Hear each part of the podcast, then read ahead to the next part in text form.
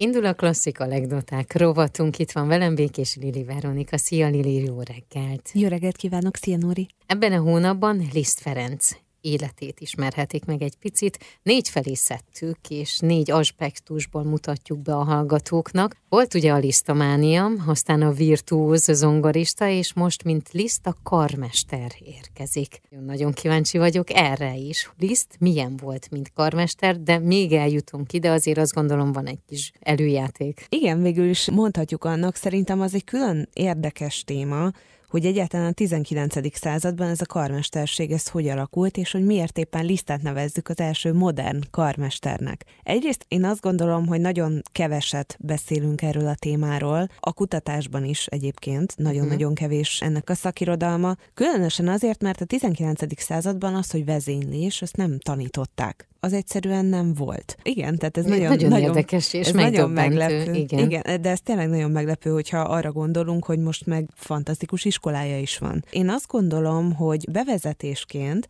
érdemes esetleg abból kiindulni, hogy Liszt egyáltalán hogyan találkozott ezzel a karmesterséggel, hogyan lett ő hivatásos hmm. karmester, és egyáltalán ez alatt az időszak alatt, amíg ő mint hivatásos udvari karmester tevékenykedett, ez alatt úgy nagyjából mi történt így egyáltalán a században, milyen előzményekre támaszkodott, és egyáltalán milyen zenekar volt az, akivel ő dolgozhatott, vagy amivel ő dolgozhatott. Uh-huh. Na hova megyünk vissza pontosan? Hát most pontosan Weimarba fogunk visszamenni, a Weimári nagyhercegségbe az 1800 50-es években, uh-huh. de egyébként már a Weimári udvarral és a Weimári nagyherceggel Lisa az 1840-es években, tehát a virtuóz korszakának az idején már megismerkedett. És első Miklós cárnak a húga, Maria Pavlovna a nagyhercegnő volt ott akkor a, a feleség, aki egy hihetetlen művészetkedvelő nő volt. És az ő gyermeke, ez a Kárla Alexander, akivel később Liszt egy nagyon szoros barátságot ápolt. És ennek a Kárla Alexandernek köszönhető gyakorlatilag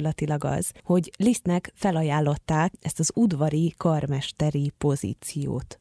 Ez micsoda, ezt leist ki. Különösen ebben az időszakban belegondolunk abba, hogy itt van Liszt az önálló, virtuóz karrierbe kezdő és rendkívül sikeres, egyébként tehetős valaki. Miért köti magát egy ilyen, egyébként a 18. században virágzó, de a 19. században már baromira elavult munkastruktúrába. Miért szerződik egyáltalán egy nagy hercegséghez? Miért? De valószínűleg az a válasz, hogy egyrészt érdekelte a feladat, amit uh-huh. Karl Alexander kínált, és ez az udvar kínált neki, másrészt pedig ez a személyes szimpátia. De maga ez a feladat, ez a misszió, amit ők közösen fel akartak éleszteni inkább, ez a, az egykori Weimar, mint a kulturális élet középpontja volt. Arra az időszakra tehető, amikor Goethe is és Schiller is Weimarban tevékenykedtek, uh-huh. és ennek a Karl Alexandernek egyébként a nagyapja volt az ő munkaadójuk. Uh-huh. És ezt a fajta ilyen gazdag szellemiséget, ezt a gazdag kulturális örökséget,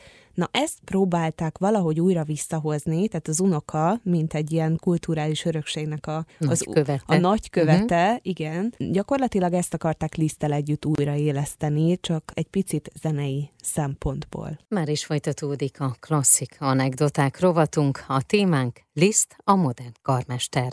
A klasszik anekdoták rovatban ugye legutóbb beszélgettünk a Liszt jelenségről, a Lisztmániáról, illetve arról is, hogy Liszt Ferenc, mint virtuóz, milyen képességekkel bírt, mint zeneszerző.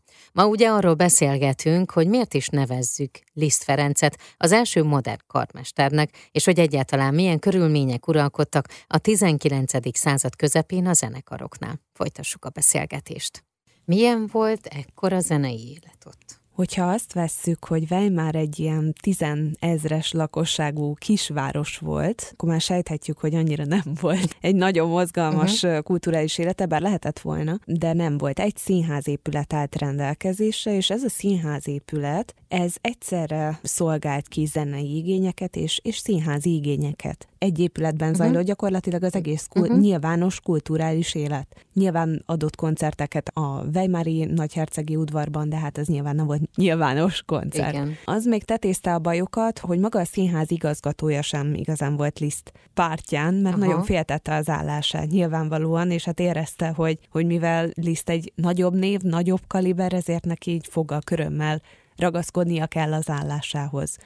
Nem feltétlenül gondolom, hogy igaza volt, de mindazonáltal nem könnyítette meg Lisztnek a dolgát. A zenekar maga, amivel Liszt dolgozni tudott, az, az pedig egy nagyon pici zenekar volt, ez 16 fő körülbelül. És ráadásul nem is voltak hozzászokva ahhoz, hogy, hogy komolyabb kompozíciókat uh-huh. adjanak elő, nehezebb darabokat. És ez a színházigazgató volt az, aki egyébként őket vezényelte. Nem szakosodtak külön arra, hogy nagy zenekari uh-huh. koncerteket adjanak, hanem felvonások között a színházban ők játszották a zenét. Amit Liszt létre akart hozni, arra természetesen teljesen alkalmatlan volt ez a zenekar. Akkor volt? Megpróbált. Nyilván, mint mindig, a legnagyobb probléma a pénz volt. Igen. Ha valakinek nagy álmai vannak, és különösen Karl Alexandernek és Lisztnek, akkor a világpénze nyilván nem elég. Itt meg egyébként sem volt elég, mert egy hatalmas deficitben volt maga a Weimári udvar is.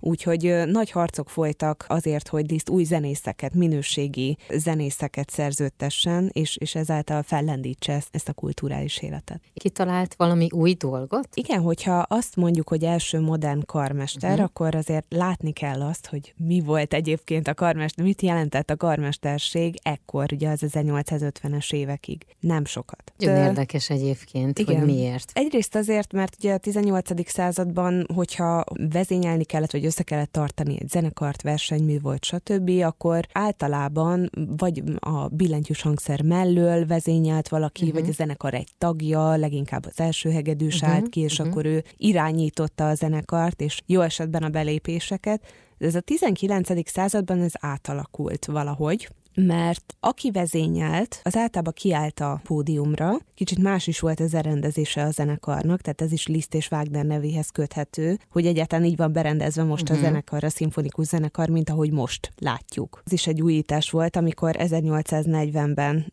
Felix Mendelssohn Bartholdy átvette a Lipcsei zenekarnak, a Gewandhaus zenekarnak az irányítását, és úgy vezényelt, hogy ütötte gyakorlatilag a taktust az első pár ütemig, majd magára hagyta a zenekart, és így csináljatok, amit akartok gyakorlatilag, és már ez egy nagy újítás volt, hogy az uh-huh. első pár taktust segítette. És ilyenkor érdemes szerintem abba is belegondolnunk, hogyha azt olvassuk, hogy nem értették, a korabeli közönség nem értette Beethoven zseniét, vagy nem értette a uh-huh. kortárs zeneszerzőknek a műveit, miért nem értette? Hát a zenekar nem tudta eljátszani a darabokat, tehát hogyan értette volna, amikor a belépések nem voltak rendben, próbálni kellett volna többet, az se volt nagyon. Uh-huh. Liszt, amit bevezetett, az, az nem csak az volt, hogy, hogy szólamonként próbált a zenekarral, uh-huh. tehát megpróbált őket felhúzni egymáshoz, hanem az is volt, hogy ő végig gesztikulálta az egész koncertet. Most ahhoz képest, hogyha azt vesszük, hogy pár évvel ezelőtt az volt az újítás, hogy az első pár ütemet uh-huh. taktusra végigútjuk, ahhoz képest Liszt hát valami teljesen új és modern dolgot csinált. Nyilvánvalóan a kritikákat is megkapta. Innen folytatjuk a klasszik anekdoták rovatot. Liszt karmesteri munkássága gyakorlatilag aktívan ahhoz a tíz évhez kapcsolódik, amit Weimarban töltött, inkább csak alkalmilag vállalt karmesteri szerepet. Leginkább azonban az udvari karmesteri munkássága, amiről mindenképp érdemes beszélnünk.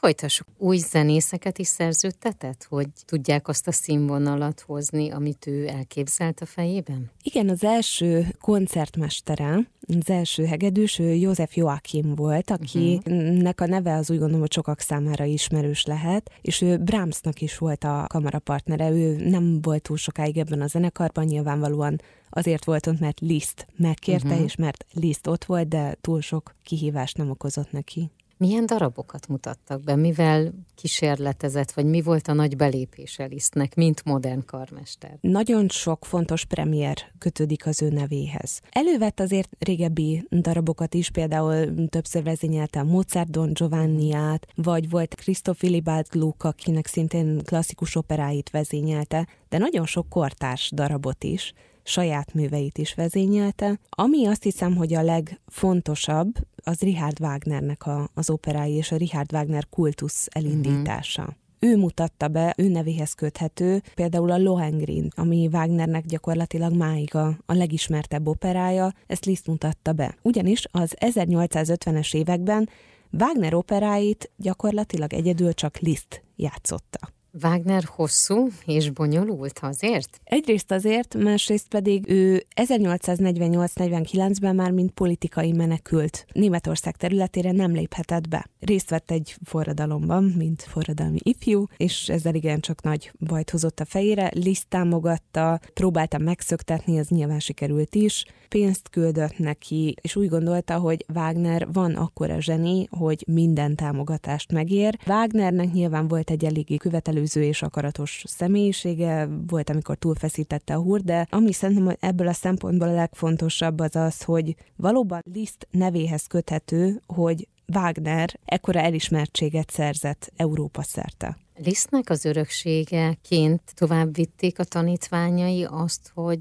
milyen karmester lett? Igen, Weimarban egy kifejezetten nagy tanítványi köre volt. A legfontosabb szerintem a Hans von Bülónak a neve, akinek a neve már Cosima Wagner, uh-huh. hát Cosima von Büló néven ugye már elhangzott többször is. Hans von Büló ez egy nagyon-nagyon tehetséges karmester volt, és azt a metódust, ahogyan Liszt kezelte a zenekart, ő is tovább vitte és ő például Gustav Mahlerre volt nagyon nagy hatással, uh-huh. és Mahler is, mint tudjuk, egy hatalmas újító volt. A klasszik anekdoták rovatban mindig meghallgatunk valamilyen zenei részletet, gondolom ez így lesz ma is. Igen, ma is így lesz. Úgy gondolom, hogy kivételesen most nem Lisztet fogunk hallgatni, hanem Wagnert. Meg uh-huh. fogjuk hallgatni a Lohengrin nyitányának egy részletét pont azt a részletet, ami Lisztnek köszönhetően vált az egyik legismertebb operájával. Claudio Abbado fog vezényelni ezen a felvételen. Köszönöm szépen. Folytatjuk jövő héten is. Akkor mi lesz a témánk? Liszt Ferenc a zeneszerző. Ezt nem hagyhatjuk ki. Köszönöm. Én is köszönöm.